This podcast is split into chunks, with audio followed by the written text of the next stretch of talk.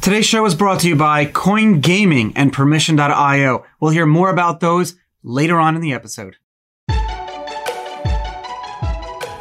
All right. Hey everyone, I'm Charlie Shrem, and this is Untold Stories, where twice a week we dive deep with some of crypto's most influential leaders, past, present, and future, to figure out how this movement came to be and where the hell are we going?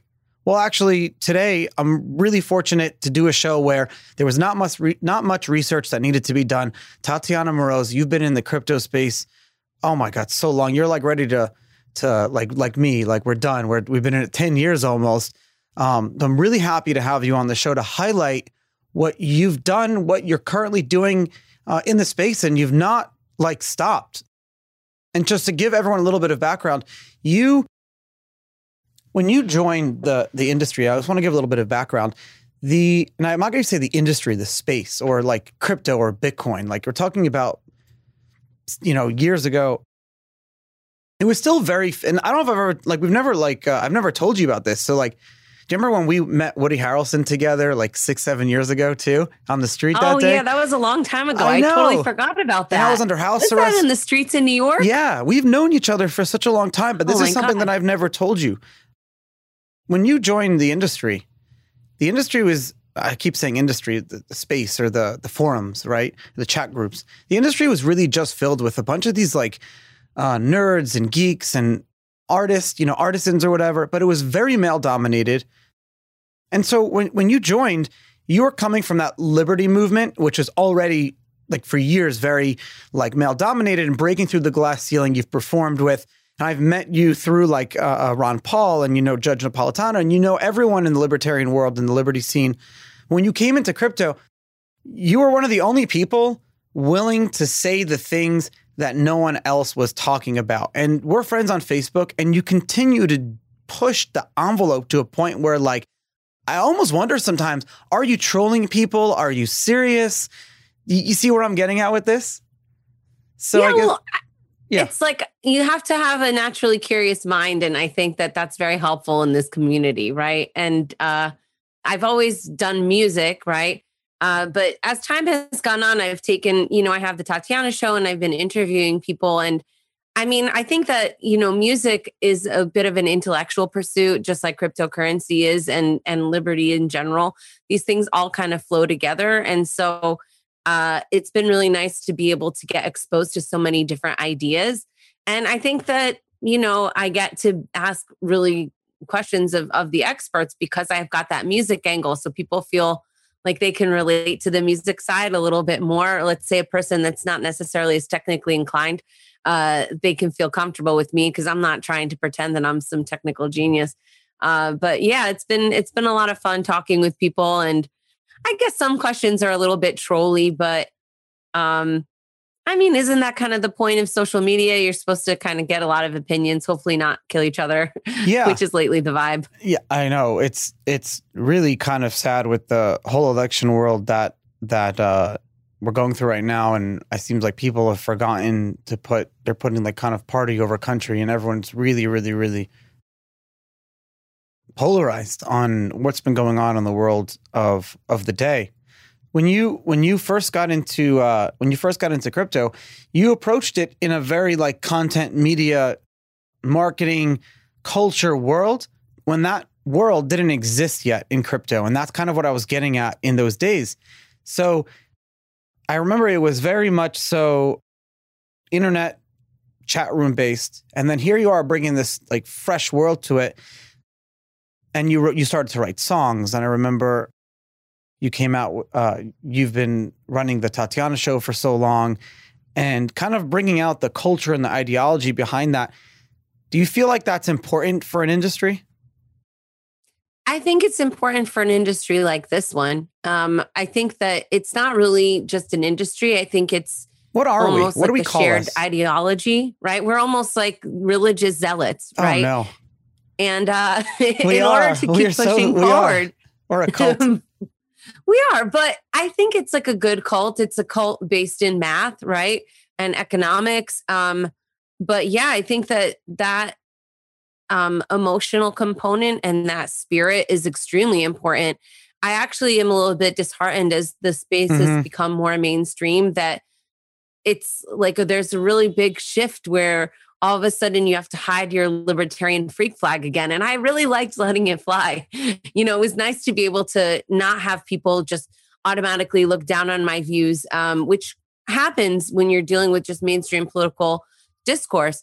Uh, with crypto, it became popular to have a little bit of that libertarian uh, fire. And I think that that's uh, more important now than ever. You know, we have the the choice between this guy and that guy, and they're not neither is that compelling necessarily, but uh, principle is is more important than ever. So I'm happy to be able to kind of represent that view. I think if I was on the more corporate side, I would have to be a little bit more uh, reserved in terms of expressing that.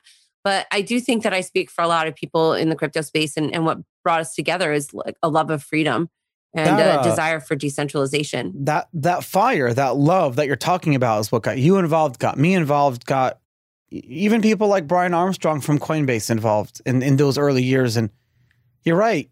I am disheartened.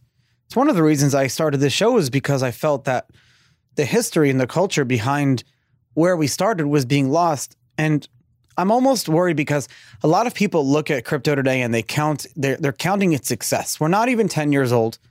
We're successful, yes, but if we don't remember where we're where we came from and what that fire and what that vision is, we won't know where we're going. And while it's great now, five or six years from now, the industry is going to look back on itself, or hell, even two years from now, and it's going to say, "What's the point? Who are we? Why are we here?" Yeah, I don't know if we can really control that outcome very much, though. You know what I mean? Things are just getting adopted, and now you have people who previously would kind of scoff at a central bank issued currency, you know, clamoring to be a part of it. Um, I had a earlier interview and we were talking about KYC for the DeFi space. I mean, those things don't necessarily go well together. Um, but I think it's a little bit inevitable. Um, I'm glad that you've been trying to take some of the stories that kind of got us going and share them with people because that history I think is really important. And I don't think that new people are necessarily exposed to that even you know they might not know who some of the og's are. And somebody told me that the that the asian market is calling the og's the grandpas. I'm like well, well oh no. Okay this is, the grandpa. I'm going to break it down for everyone in a very in very few seconds. This industry every other industry in the whole entire world that we look at today even so much so is like the internet as we know it today the internet yes was started by groups of tinkerers and everything like that but the real industry wasn't really started until like 10, 20, 30 years after the tinkerers were using that. The Bitcoin industry was created within days of Bitcoin's existence. The first services in, within that provided uh, a type of like grease and oil to allow the you know people to start transacting and using this thing it wasn't started by corporations. It was started by Tatiana. Tatiana, you were the one doing marketing for some of the largest wallets back in the day, I remember, uh, for Jaxx Wallet and some others. It wasn't started by guys like me, Charlie, who was running these companies out of our parents' basement. So the industry was starting by, by individual people who were doing these things for, uh, the, for ourselves and our friends and family. And then kind of like the companies came involved. The good thing about that is that these companies have brought in a lot of these people and it continues to bring that flavor. Um, but what can we do? Can we start a Bitcoin museum, a crypto museum? Uh, has one has anyone ever started one, do you think? You know what? At one point, there was supposed to be a crypto art museum. I think that Vesa, uh, the artist, um, he's from one of the Nordic countries over there, but Vesa, he was going to start one. I don't know whatever happened to it. You know, I think uh, a lot of us were a little bit too bullish when everything started to go downward. And mm. I, I, took a really big, um, a lot of the wind out of the sails of the industry. You know, people had less disposable income. Back in the day, people would just tip all the time and they just send around oh, yeah. Bitcoin, no problem. And that that doesn't really exist as much anymore. I never thought of it like that. So you think the 2014 bear market, 2014 to like 20 uh 16 or was it more of like the 2017 till now type of bear market? I was thinking the 2017 until now, but basically anytime that there's a bear market, it kind of takes the fun out of it. You know, people don't want to light cash on fire as much. Uh, the fun was still there in 2017. It still is here today. But one of the reasons that the ICO market was able to, to explode so much is because everyone was so excited about what this could bring. You think there's like a little bit of like a hesitancy in the DeFi world now? I think there's a lot of confusion in the DeFi world oh, right now. Confused. I I did a I did a poll, an informal poll, maybe about a month ago on Facebook or no on Twitter, and uh, you know the question was, do you understand DeFi? Yes, I'm a genius. No, I have no idea. And then no, but I pretend I do. And only 20% of the people said that they were a genius. Oh, 40% funny. said they had no idea. And 40% said that they that they pretended that they understand it. So I mean, I think I think DeFi is harder to understand, don't you think so, than the ICO thing? The ICO thing has, you know, it's likened to things that you already are kind of familiar but with. It took a few months. Finance is hard. It I took think. a few months, maybe even a year, for people to really understand like the veracity and how crazy ICOs were. In the beginning, the first few, I feel like, um, it was very different because they were like the first few companies that launched tokens, and a lot of them are still around today. I've interviewed them, a few of them on the show. Um, did so not understanding how big this ICO thing was going to eventually become. And a lot of these companies have said that if they realized how like forefront on from the regulators and from the government and from everything the ICO world was going to become, they would have never even done it in the first place because it's, it was so confusing. Yeah. I mean, well, we did. So I did the world's first artist cryptocurrency, which was around the time MaidSafe had just come out and um, and Ethereum had been announced in January of 2014. But Tatiana Coin, I launched with Adam B. Levine from Let's Talk Bitcoin, um, and we launched it around I guess May of 2014. And it's funny to see the evolution of that idea. At the time, I got like even some crap from some people saying, you know, what is this thing? Because it wasn't as much of a speculation as it was to invest in different kinds of projects. But I like that idea for artists because it still solves a problem. Um, I would say that the challenge is, of course, getting people to donate to things right now and to on ramp them into crypto in the first place. But, you know, we were looking to fundraise for my album, which, you know, we took the money in and that's what I did. I did an album and I even used it in order to kind of spread the message of crypto. Uh, I know that Ross Ulbricht is a controversial figure for some people. Um, I certainly was skeptical when I had first heard about him in the space, but uh, after getting to know that story and understanding a little bit about the drug war and you know some people would posit myself included that he was uh, given such a harsh sentence because of his political views so on the album cover i ended up using a drawing that he made of me in prison that he had given me for my birthday and so this way i can say look artists need the freedom to create their own ecosystems and to collect money from their own fans because otherwise my message might be stifled. And, you know, I've been very frustrated with the music industry for many, many years because it's like kind of pop music that doesn't really have a lot of soul seems to get a lot of funding. And then the rest of the artists are just, you know, sweeping up the little crumbs off the table and hoping to make some money. I mean, it's not a very sustainable system. Um, and right now, you know, I'd love to see like you know, I took a lot of inspiration from the 60s and the 70s, uh, like a lot of that anti war music. And even though the US has been at war for a really long time, you don't hear any of that anymore. And so um, it's been a little bit challenging, but also kind of a driver for me to get the music industry involved in crypto because I'm not here to tell them about which political views I like, even though I might slip them in there. Mm. Uh, but I want to give them the power to kind of make their own decisions and not necessarily be beholden to these larger companies. And so that's the same spirit. Like we don't want to be, um, you know, uh, beholden to the banksters and whatever arbitrary decisions happen with money that we don't necessarily have control over. So, not always an easy thing to to deal with, but I think it's an important pursuit. You've you've been a, an artist, singer, songwriter for for a very long time. You've performed at conferences that I've been at. Um, most people in the industry know you. You have a a great uh, anyone can go and listen to your music on Spotify. Do you think there's like a? Do you think people like political related music? Like personally, when I hear a song, I listen to a lot of bluegrass, and when I hear a song and they're talking about COVID, I just turn it off because I don't want to hear about that when I'm listening to music. How is that different? And I do like Bitcoin music. How weird is that? I like listening to country music and rap music when they're singing about Bitcoin. That's a kind of an odd, odd thing, right? Yeah, I, I've thought a lot about that because it does seem to turn off people, right? Um, if Neil Young comes out with a song and I don't necessarily agree with his political views as much as I like Neil Young, it does kind of turn me off. But is art always meant to please the listener? Mm. If the artist is compelled to write something because their soul feels that it's the right message, I mean, they don't deserve the accolades every single time. I mean, maybe they don't get a cookie. Maybe their value exchange is something a little bit different there. Um, I I have a cover of Masters of War that's quite popular, and that's really touched a lot of different people.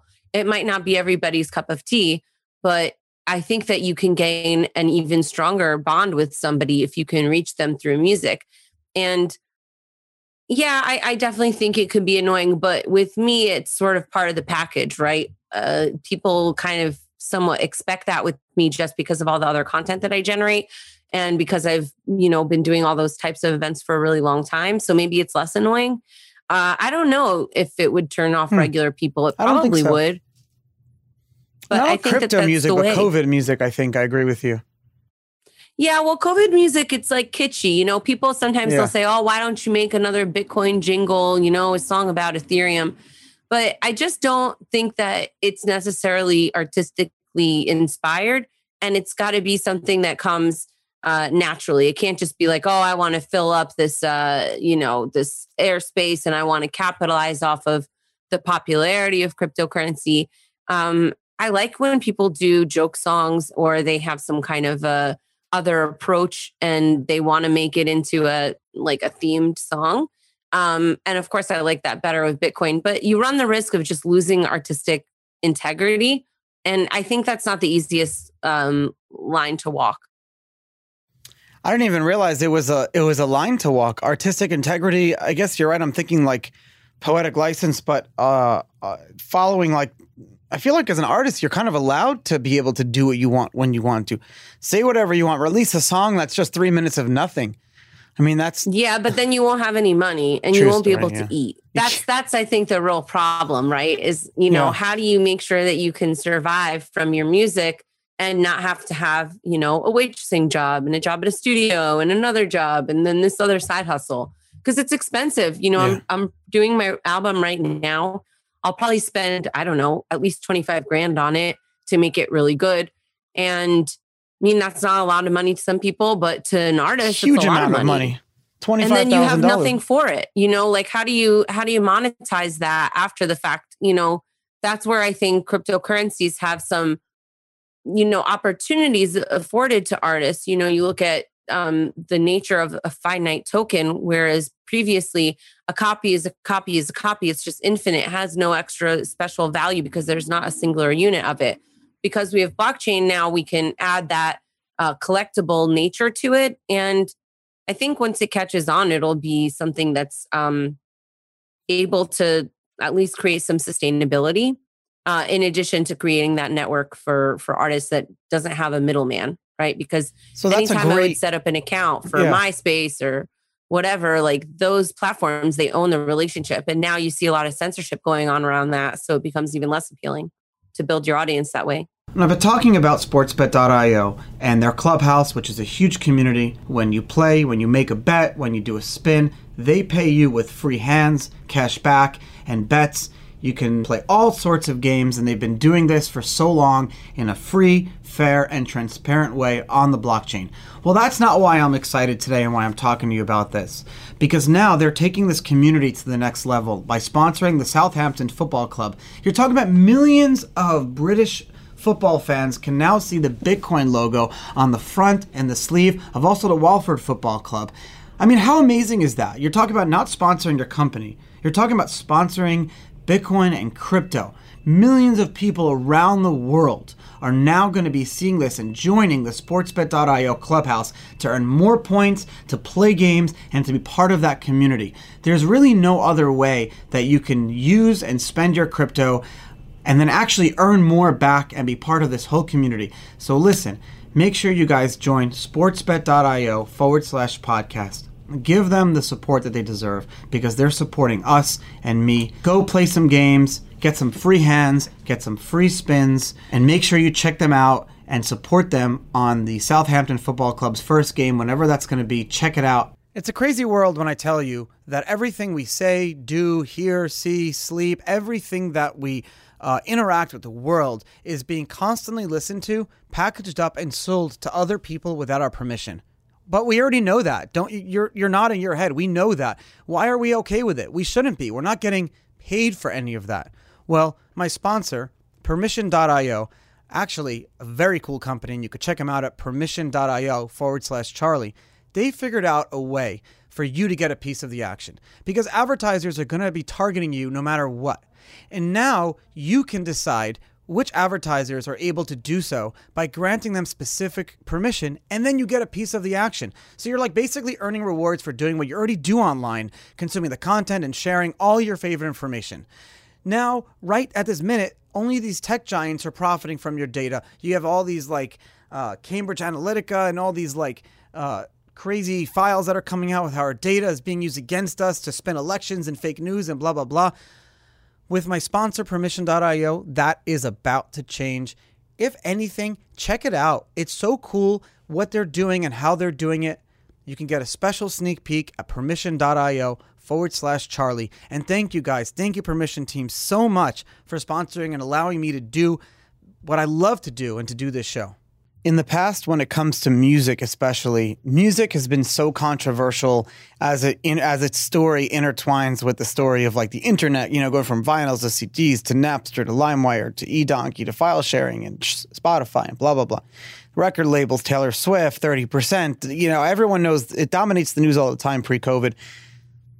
And 99% of the world i say would agree with the artist on that. Why is it that when it comes to, to music specifically or spoken word, the percentages that you have to pay to these content discovery platforms, and I'm and I'm bulking record labels into them because really record labels are just content discovery platforms. You know, they record labels when they're recording the music, yes, they're great producers and great studios, but you know that you can get a great studio and great producers, right?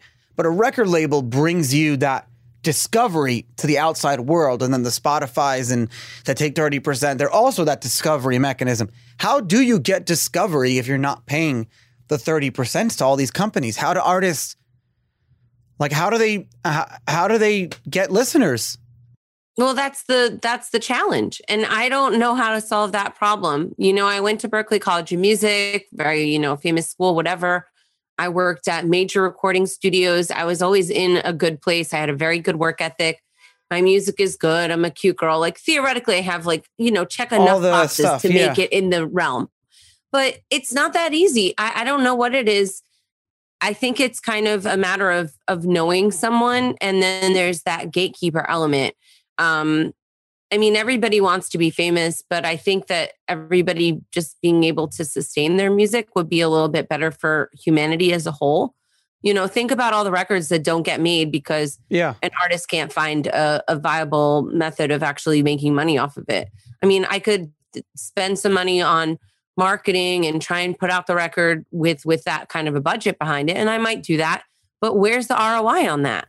What am I going to do? Get, you know, a yeah. million plays on Spotify and get a thousand dollar check back? Like, what do you do? Is that it's crazy Where's to think about a, a, million people listening to a song and the amount of money that you'd make from that is, is tr- not trivial, but it doesn't even pay for like another, another album. Um, you mentioned, you mentioned the Ross story before and it's the Ross Ulbricht story and, and the takedown of Silk Road One. Because what people don't remember is there are like still a lot of Silk Roads around, copies of it. It was open source software. There are still darknet markets, they're still around. But Silk Road 1 is such a cornerstone of Bitcoin and crypto's development that people still sweep under the rug while it's very important to talk about. And uh, the key person of that story has been sitting in a supermax for like 10 years or something like that. And it's unfortunate for a bunch of reasons. Uh, it was unfortunate for me. I wasn't able to talk about, and I didn't uh, want to talk about Ross's story only because I was going through my own criminal thing going on at the same time, and I'm just freshly off of a three year probation. So I, you know, I have to be very careful. And finally, now after all these years, I can finally uh, look into the story. And you've done all the due diligence. You've read all the court documents. I feel like you've you've been talking to Ross for years. You guys write letters to each other, um, and um, there's a whole story. And so, people's like politics on the drug war aside, right? If you, if someone comes and someone actually says, okay, drugs are all drugs are bad. They should all be legal. This is what Ross did. This is these are the numbers and the figures of what was sold on there. This was his punishment. Explain to everyone like the context of his punishment and what he got uh, sentenced to in the context of of other uh, criminals. Um, okay, so I was really lucky because not only have I gotten to exchange letters with Ross, but I've gone to meet with him in prison on several occasions. Um, although I would say that the secret star of that family is his mom It's because his mom, she's yeah. gone around all around the world. We've gone on tour, and so I've heard her give the talk about Ross uh, all the time. And you know, at the end of the day, his uh, charges none of them were violent; they were all nonviolent charges. There was confirmed rampant uh, evidence tampering and corruption in the case. Two of the main um, Oh yeah, investigators uh, were given, you know, relatively short prison sentences. They were extorting money from the site, along with blackmailing people and causing all sorts of a ruckus.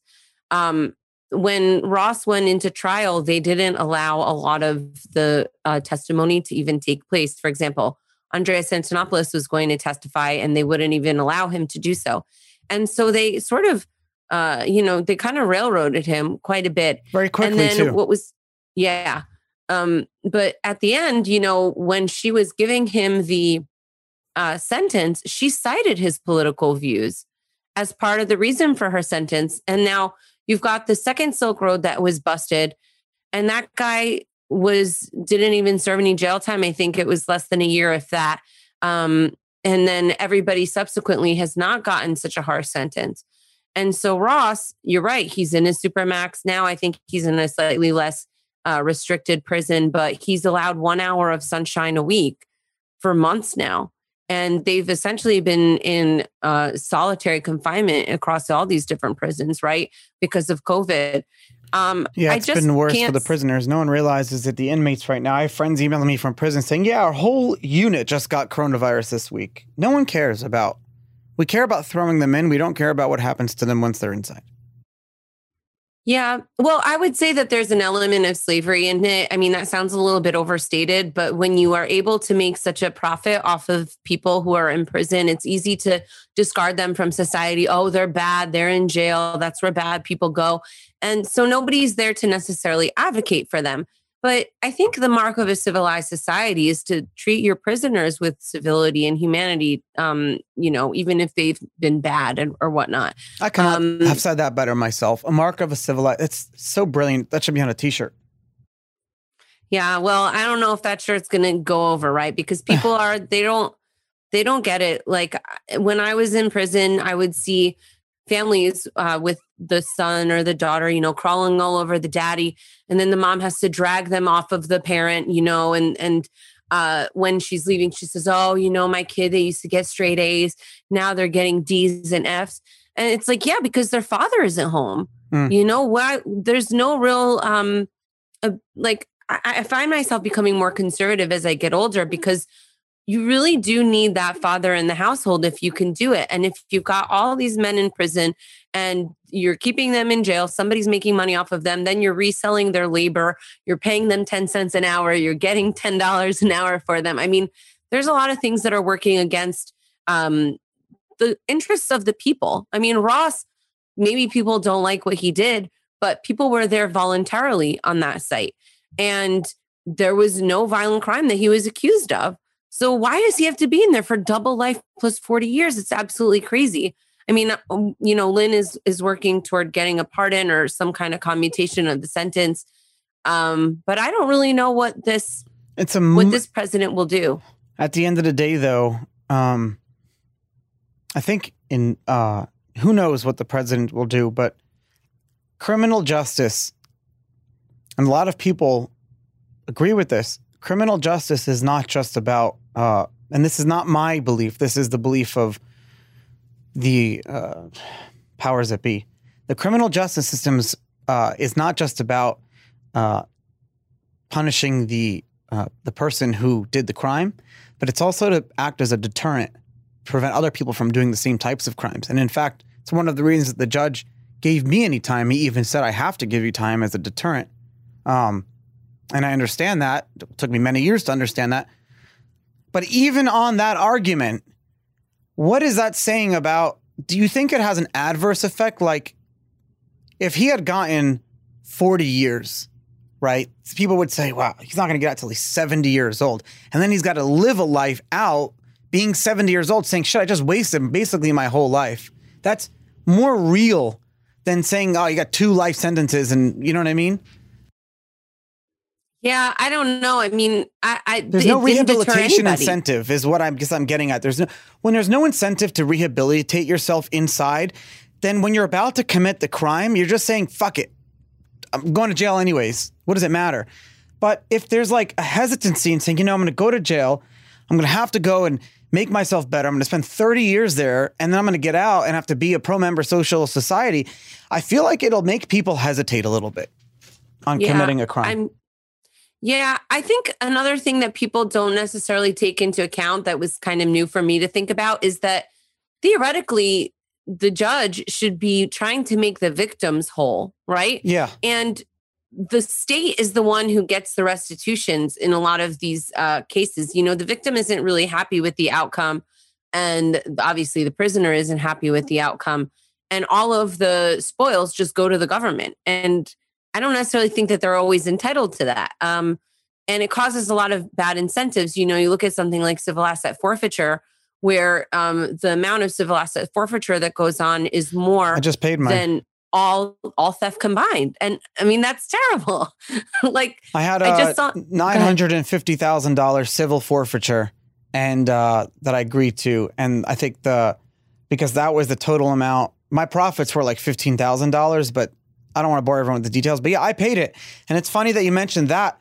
I think the government told I'm one of the only people that actually paid their civil asset forfeiture in full because usually it's in the billions. Like I know people that are appealing their $60 billion asset forfeiture. It's it really, if you look at the Fifth Amendment of our Constitution, it's like unreasonable fines or whatever. I mean, it's blatant the criminal justice system is breaking that. I mean, you if you're giving someone jail time I don't understand why there are fees attached to that because the jail time should theoretically be paying back your societal like debt. But I understand if you have victims that you stole from, that's like another, that's restitution. But you're right. Like, there's a lot of things that need to change. Like, wh- who's gonna is a Biden presidency gonna change that? Is a Trump presidency gonna change that? What's where is that gonna change? Who's gonna change that? that? Mike Novogratz is changing that because guys like him put his money to change criminal justice from private people. Yeah, I'm not sure where the incentive is for the government to to really fix that situation other than a semblance of, you know, humanity and you don't really get that with politicians, right? Yeah. They're not really that concerned about doing the right thing. I I don't know. I mean, we're at a precipice right now where the country is just so corrupt. Uh, it's hard to imagine any kind of revising being sufficient. It almost seems like it needs to be I mean, it would be nice if we would just stick to the Constitution, but that's kind of out the window a long time ago. What, however, people feel about COVID, yeah, a lot of our Bill of Rights have essentially been eviscerated during this time in the interest of public health, and nobody's even really pushing back on that. I, I don't understand that. I did a I did an interview with uh, Ian Smith, the guy who owns Atilis Gym in Jersey. You may have seen him. He's got this really crazy beard. Oh, is he the one who got into the big fight about keeping his gym open? Yep. Oh, you have and some good so, guests on your show. The Tatiana show is so people can listen to it. Okay, cool. Yeah, thanks. I was really excited to do that show because I had been following along the case. And he has almost half a million dollars in fines. Um, what? Half a million. Yeah, I know. And now they're going in and seizing all of his money. So I'm I'm airing the show uh, tomorrow. So I have to get him a Bitcoin wallet because I'm like, listen, they can't. People are not that I'm donations. encouraging him to do anything sketchy, but you know, if you have Bitcoin, nobody can really take it as easily. And I don't know how he's supposed to pay that. Um, and every court that they go into, this is obviously just abuse by the governor, but they just keep, you know, confirming it because the judiciary branch is also compromised. Yeah. So I don't know how to how to deal with that. I mean, the New York court system is super corrupt. It's been known for being really corrupt for a long time. I don't know if having new justices is going to do anything. Do you? No, I don't know how you solve that problem, but I'm I guess I'm I'm okay enough to say that I'm not smart enough to be the one to figure that problem out, but I do recognize that there is, you know, a problem with with all with with the way our whole incentive system works now. I just feel like a lot of these things uh, need to be changed. Uh, how we represent, how us as people are represented in our government needs to change. I think people don't care enough about their local politics. They focus too much on the presidential elections, and people uh, are afraid to leave the top box out. Like, yeah, I'm a big fan of voting, of course. However, if you're if you're struggling with voting for president, don't not vote because your city commission at the end of the day is who's defining your city bonds, your roads, your property taxes, your child care. All that stuff is being done not by the president, it's being done by your local city commissioner who lives down the block from you. So that's right. what I want to tell people.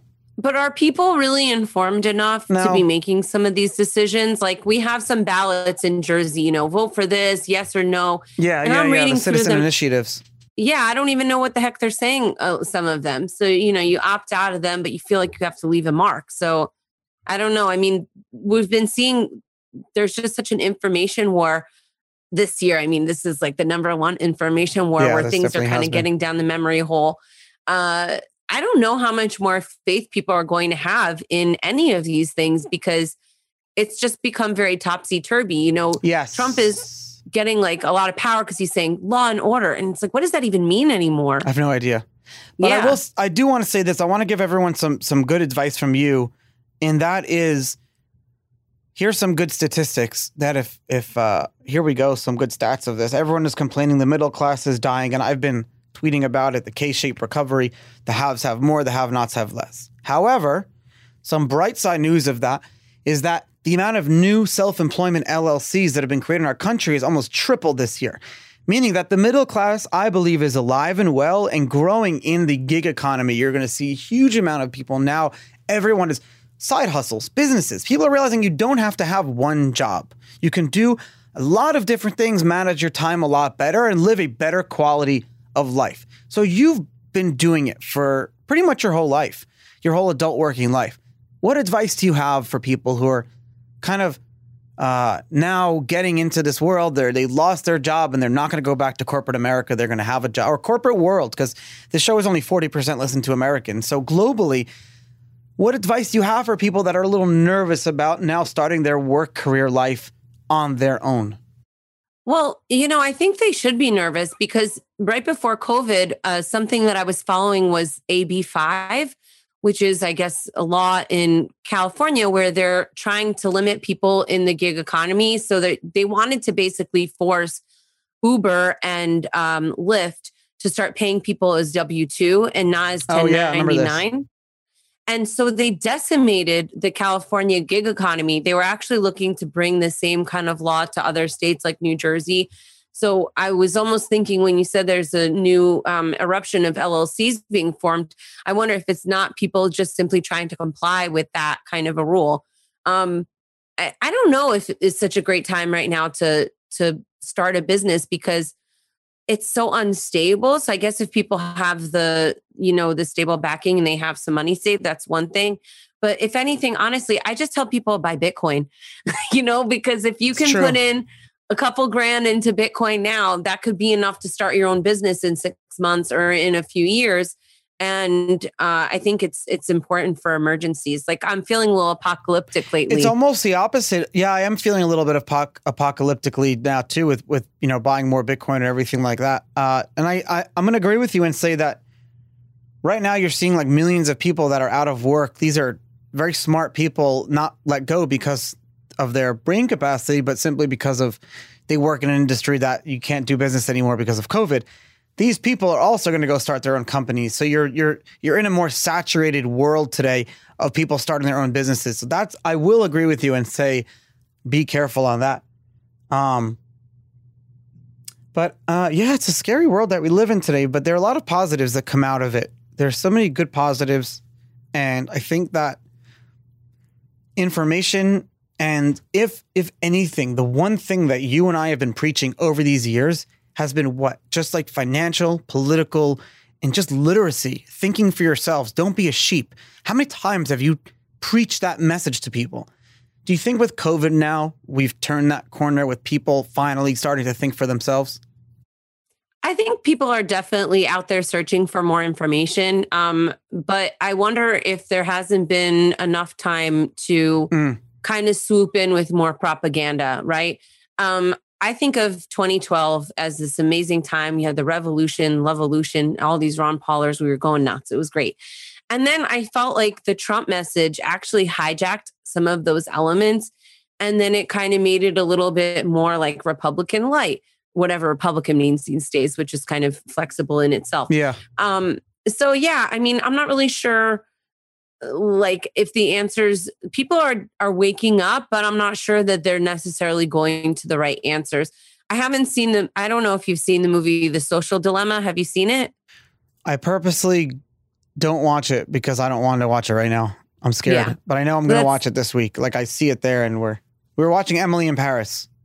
That sounds a lot more fun honestly it's so good yeah okay, I'll check it out. But that's really a great show, by the way. That and Yellowstone. Love Yellowstone. Oh, really? I'm glad to get some recommendations because I'm yeah. kind of bored of. What of are we watching right now? Now we're watching stuff.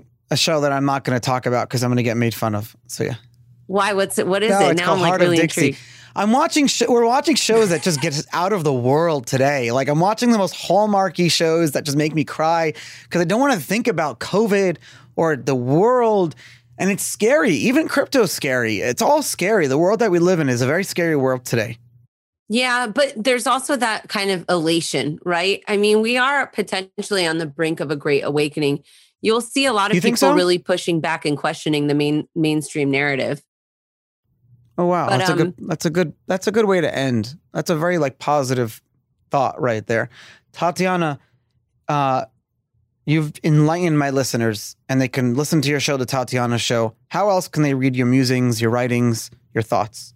Uh, sure. Thank you for the opportunity. Um, I have a new album coming out, so people can stick to TatianaMoroz.com. And then if they want something that's a little bit softer side of crypto, I have a crypto relationship show. So if oh, you ever want to come on that, it's called yes. Proof of Love. it's very funny. Yes, I need to come on. That's that's such an important show. Yes, that's a great idea. Proof of love. That's a I love that. Yeah, please book me as a guest ASAP. I want to be on that show. We'd love it. Yeah, absolutely. so, um, you know, if you guys both want to come on, you're welcome to. We will. To, yeah, so. at the same time, for sure. Yeah. Thank you. I like to I like to highlight stories of relationships because in the space it's become so tech focused and work focused. It's like if you don't water all of the plants in your garden, you're going to get weeds. It's going to get out of balance. So I'm trying to make sure that all the plants are getting enough attention. I love that. I love that. Thank you so awesome. much. And I'll talk to you later. All right. Thanks so much. Bye, everybody.